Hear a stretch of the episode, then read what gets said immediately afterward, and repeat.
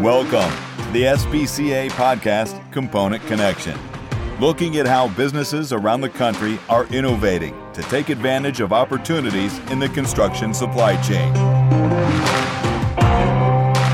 Now, here's your host, Sean Shields.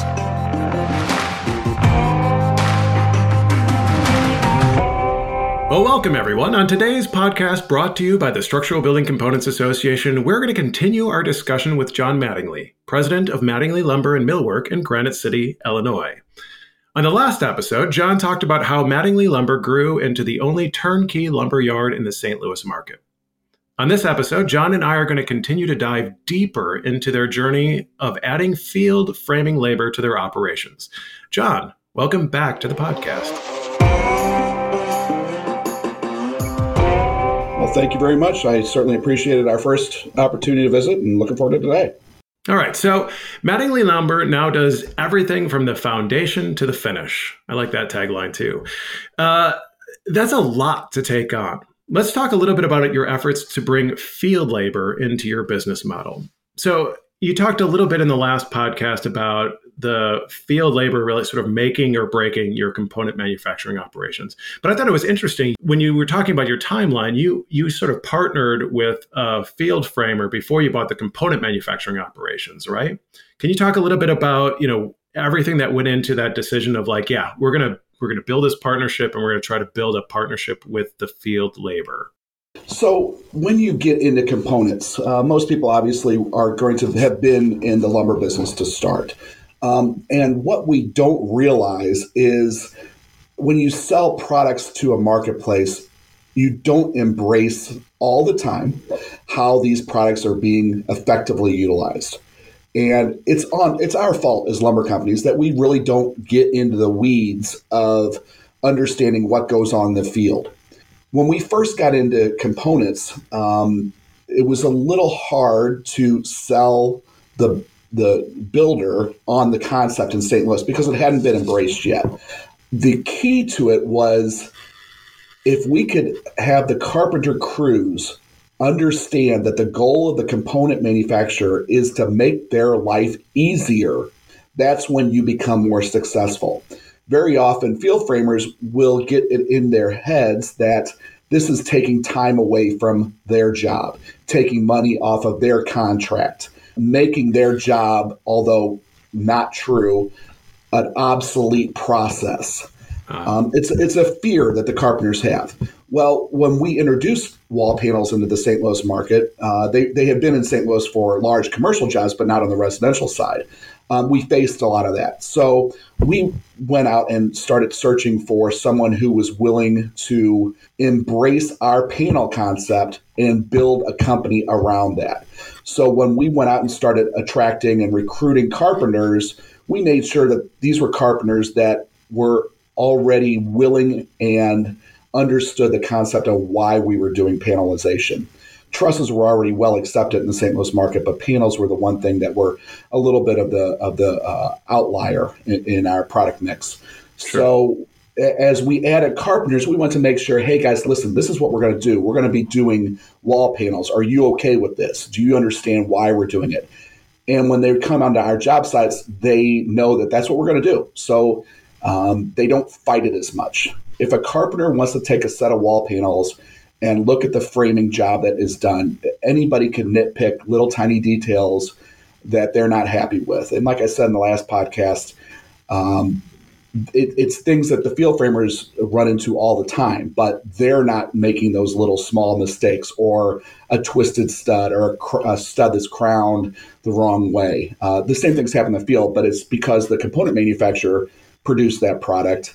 Uh, they're gonna uh, fight it a little bit more, for lack of sure. a better description. Yeah, that makes sense. So uh, that, that's kind of how that's kind of how we solve that problem. Excellent. So um, you start adding uh, sort of building your your field framing labor uh, company, and now today you you employ over 350 framers. Uh, help help us understand how does that stack up against sort of the other field framing operations in St. Louis?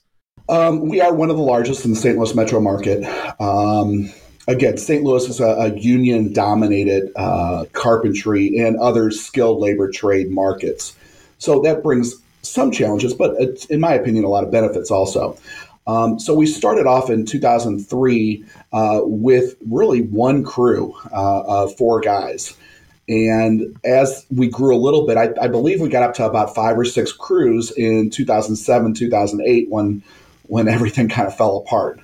Um, but at that point, we made a strategic decision that we are not going to let a housing market that will likely be a short term, although we all know it lasted longer than it, that we wanted to, mm-hmm. a short term problem manage our long term strategy. So we knew that eventually the housing market would pick up. So we tried to find every possible way to hire the best talent in the market as they were being let go of other companies. Mm-hmm. Other companies were just trying to survive at that point. And we, as the lumber company, already knew some of the best guys out in the field, some of the best carpenters, some of the best riding bosses, some of the best uh, crew chiefs. So we went out and picked them up. Although we knew we were going to take a loss on that in the short term, uh, we felt that that was the best move. As that happened and as the market started to recover in 2011, 2012, we found ourselves with the best people, and the best people changed a company from a a 10 man operation to 350 plus really uh, today uh, operation that uh, that dominates uh, the St. Louis market in uh, in field labor. Wow. Okay, so you're you're successful on the framing labor side of things because you've hired the best of the best in the St. Louis market. Does your product line also contribute to that success? I mean, how well have those two sort of married together? And I'm I'm also curious in asking that question how have you sort of developed a feedback loop where those those field framers those guys that absolutely know how the building goes together feedback to either the production side or the design side to make sure that it continues to be sort of a, a smooth collaboration between the two entities. Well I'll, I'll, answer the, the second question first. How do we how did we uh, integrate the two companies? The best move that we made as a company is we brought field framers into the lumber company atmosphere. So we actually we actually brought a few of our key framers and managers, and we employed them now at the lumber company. So they look they bring in their twenty plus years of experience in the field and incorporate all those all that knowledge into the lumber company. So when we're designing trusses, we're designing wall panels, we're doing anything, it's coming from a framer's mind that they know the problems that have happened out in the field. They know the struggles that carpenters have. And they can incorporate that into our not only our design process, but our delivery process, the build process. Everything that we do here is coming from a framer's mentality. And the second part, which was your first question, skilled labor is the biggest challenge that any builder has right now. It's across the country. We all know that labor market is tight. Every opportunity that we can make a field, a skilled carpenter's job more efficient, whether it be pre-cutting headers, whether it be uh, uh, stacking a set of floor trusses a different way. Anytime that we can make them more productive and more efficient in the field is a huge benefit for our end customer because there we've taken away those more remedial type jobs that we can do in a warehouse setting on an automated saw or uh, a one person can come in and focus nothing but cutting stair treads for a four hour shift of their eight hour day uh, as and we obviously have a, a, manufacturing facility that's under roof that we don't have to deal with the weather issues. We can run more hours in a manufacturing facility.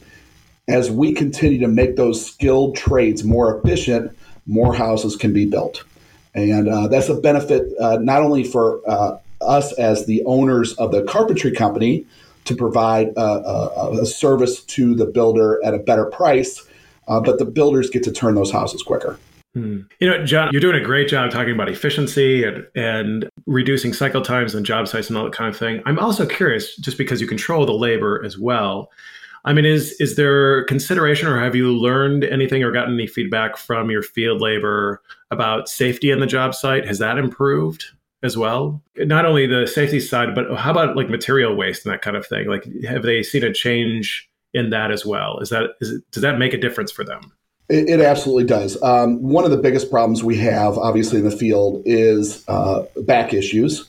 Um, and when you take away uh, a young carpenter who ultimately gets the worst job out in the field, and that's uh, uh, carrying two by fours and pieces of plywood upstairs, up ladders, um, in dangerous areas. If all of a sudden that you're putting those walls together and they're not doing as much as that of that process, uh, it, it, absolutely makes the work environment much more safe uh, as far as repetitive motions. Uh, as far as waste goes, uh, one of the, I guess, most glaring changes that we actually could put our finger on as far as time goes and waste is when we change to pre cutting all of our floors. So traditionally, a lot of lumber yards will send out their engineered wood in 48 foot, 38 foot, and they'll just send out a cut sheet to the field and tell the carpenters, well, here you go. This is what you guys have to figure out. So when we started pre-cutting all of our floors, we can right now we're cutting them to the foot, but we can go down as close to the 16th of an inch.